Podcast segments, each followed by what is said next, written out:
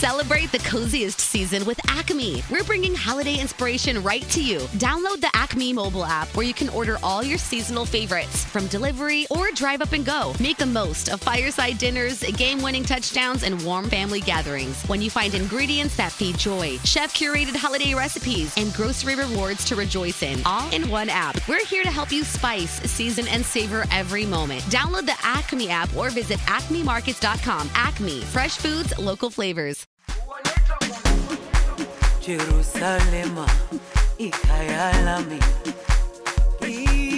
Ilondoloze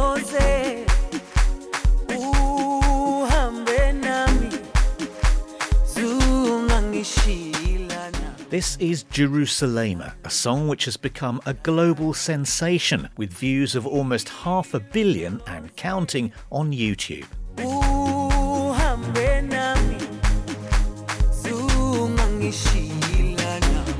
Jerusalema is by the South African producer and DJ Master KG. It made a global star out of its featured singer and co writer Nomcebo Zikode, who was born in a township near Durban. Oh my gosh. People love the rhythm. They can feel the emotions. The song just made some of them cry.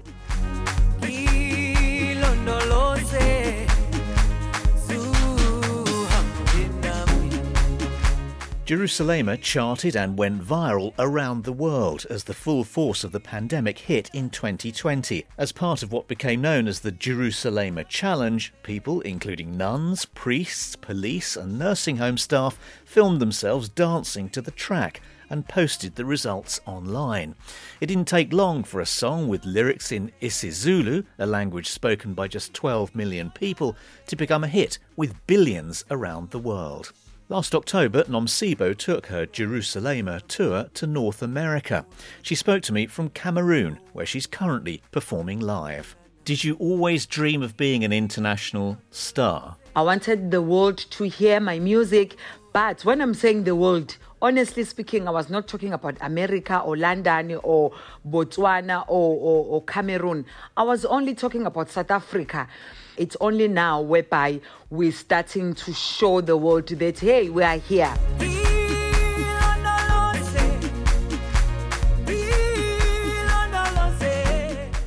And what impact did the success of Jerusalema have on you? Did it change your life? Yeah, it did change my life because before Jerusalem, I did two big songs in South Africa, but those songs were only big in South Africa. They were not big all over the world. So now with Jerusalem, I'm now traveling outside my country.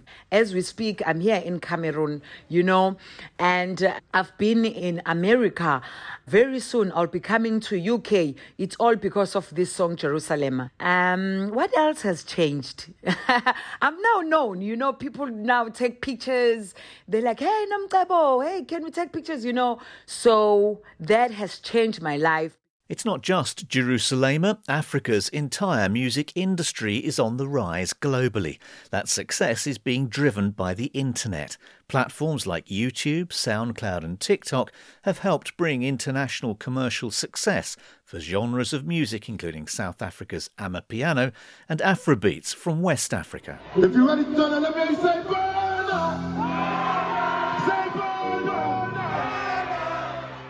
Last October, the Grammy Award winning Burna Boy from Nigeria became the first African solo artist to headline the Hollywood Bowl in Los Angeles. Over the next few months of 2022, Burna Boy is scheduled to tour Europe and return to the US for a night at New York's Madison Square Garden. In fact, such is the popularity of African music right now, established stars in North America and the UK are keen to get in on the act. I'm loose. Even done me by. Pour out the bottle, I wanna level up. When I'm with you, I never get enough. Slow wine, I'm not in a rush. I can hear music when you're here. Ed Sheeran has collaborated with another Afrobeat star, Fireboy DML, also from Nigeria. I'm getting weak in my knees. Oh. I got nothing my And the Canadian rapper Drake has teamed up with the Lagos born singer Tems, another fast rising star in the United States. Phiona Okumu is head of African music at the streaming service Spotify in Johannesburg. Right now feels like a moment. There are so many more collaborations happening. There are more international record deals happening as well, which hopefully means that the major labels are going to put their money into the ecosystem of Africa. That is really important. And it's an exciting thing to see. And is it possible to quantify how popular African music is around the world? Do you at Spotify hold any numbers on any increases, say, in streaming of African music around the world? I can give you an example. African Heat is our flagship playlist, and on that playlist is all of the biggest upfront African hits, right? So it's songs that are enjoyed in Nigeria, in Ghana, in South Africa, and the UK and the US because guess what? African Heat's biggest audience is actually in the United States. It is now at 800 plus thousand followers. I've seen it double its followers in the space of a year, which is not an easy thing to do. What about the money side? How well commercially are African artists doing as a result of all this? Streaming services like yours have faced a lot of criticism for not pushing enough of the dollars from the music business the way of the artists. Are African artists making good money from this increased popularity? I think that it's going to be a while before we all come to an agreement as to what fairness looks like. Yes, of course, Spotify has been criticized in the past, but it's a model that we are still refining. And I know that we will continue to refine the model for how we work with the creators and make sure that they are compensated. But it's, it's something that's going to take more than just a Spotify to rectify. The giants of the global music industry are now waking up and smelling the potential for money in African music. Recently, the world's third biggest label, Warner, took a controlling stake in a South African digital music distribution business called Africori, also based in Johannesburg. Jerusalema was an Africori song. Yoel Kenan is the company's chief executive. I think we're in one of the most exciting time for African music because we've got great music, great talent in the continent, not just in West Africa, in South Africa, East Africa, across the continent actually.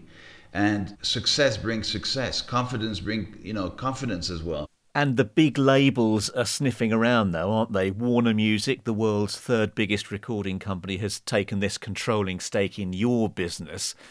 So, in terms of the practical difference it makes to the artists you represent, is it about having the marketing links, that the selling channels around the world rather than just in African countries? Yes, it's it's definitely one big opportunity across 40 or 50 markets, if not more. It helps us with collaboration, for example, opening opportunity for African artists to collaborate with artists in Latin America or India or Europe or, and so forth. Now we can push a button, release the project in 60 markets, have marketing people around the world that will be able to support not six months down the line, but two weeks down the line. Because when you're hot, you don't know how long you're going to be hot. So, what's in it for Warner? Temi Adeniji is managing director of Warner Music South Africa. Africori is one of the biggest distributors of music content on the continent at this moment. Um, they service over 7,000 artists. So they're signing artists from the ground up, and it gives us a first look at some of the best talent coming from the continent. And I think this gives us a competency that we had previously not had. African music seems to be enjoying extraordinary success globally right now. What's the audience, do you think, for this music? Is it, for example, the African diaspora in the United States, people originally from Africa who've moved? Or is it something more broadly based, people generally getting more interested in the music? I think the audience is global, just as with any, you know, global superstars. You have Beyonce, Justin Bieber, The Weeknd artists from the continent make music for everyone. I think the biggest misconception is that this is just for Africans. And do you think African artists need the clout of a big label to succeed internationally? The marketing clout, that kind of thing? For any independent artist, I think technology has really changed the game. Distribution is no longer policed only by gatekeepers. So it's largely democratized. So I do think artists, not just African artists, artists across the board have a much better opportunity to get their music heard now than in the past. I think there is, however, still a major role for labels to play when it comes to amplification. I think you saw this with our artist CKay and his track Love Nwantiti. Where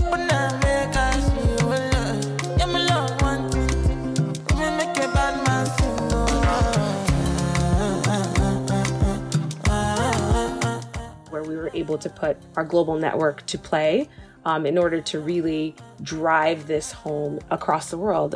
The track has been number one, for example, in India for over four months now. And that's something that you've never seen an African artist topping in Indian charts where it's primarily an insular market. So I think that there is the role for labels to play to drive this music into different parts that maybe, you know, wouldn't happen organically.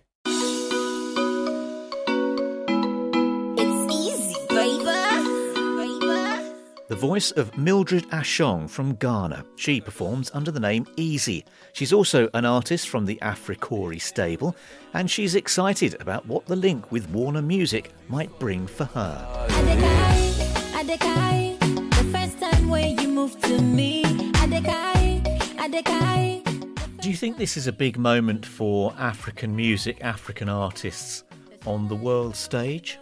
Oh my God, this is an amazing moment. I, I think the word big is understatement. When I heard the news about Africori and Warner Music, I had goosebumps, and that's the honest truth. I think the main benefit of that is having a huge network, you know, to tap into. Having a powerful company like Warner Music come on board gives us the confidence to even try different types of genre as well. It gives us confidence to know, hey, I'm going to go into the studio and I'm going to make some music that I think people in America would love, people in London will love, people in France will love. It's beautiful.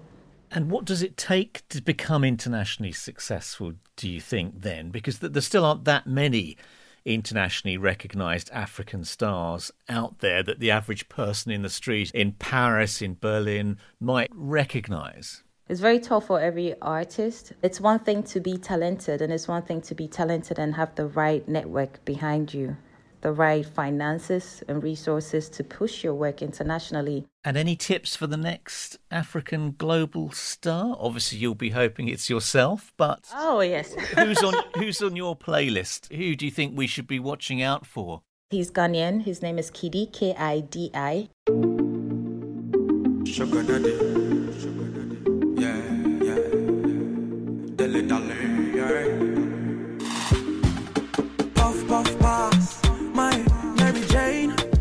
I see Kidi doing it, especially with the song Touch It.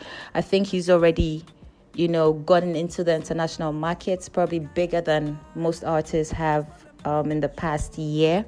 We should make it very easy for him to just shoot as a global star. And if he does, that's victory for Ghana. You heard it here first. You heard it here first.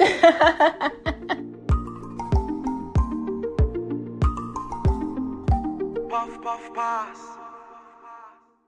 Are you looking for an easier way to invest in real estate? Well, it has arrived. As stocks fall, investors are flocking to real estate. Rental home investing has outperformed the stock market over the last 20 years with less volatility. In under five minutes, you can get started investing in rental properties and begin earning passive income without the substantial upfront costs. And Arrived takes care of the management and operations, so you can sit back and build wealth. Use gift code GET50 to get $50 off your first rental property investment. Visit ArrivedHomes.com. That's ArrivedHomes.com.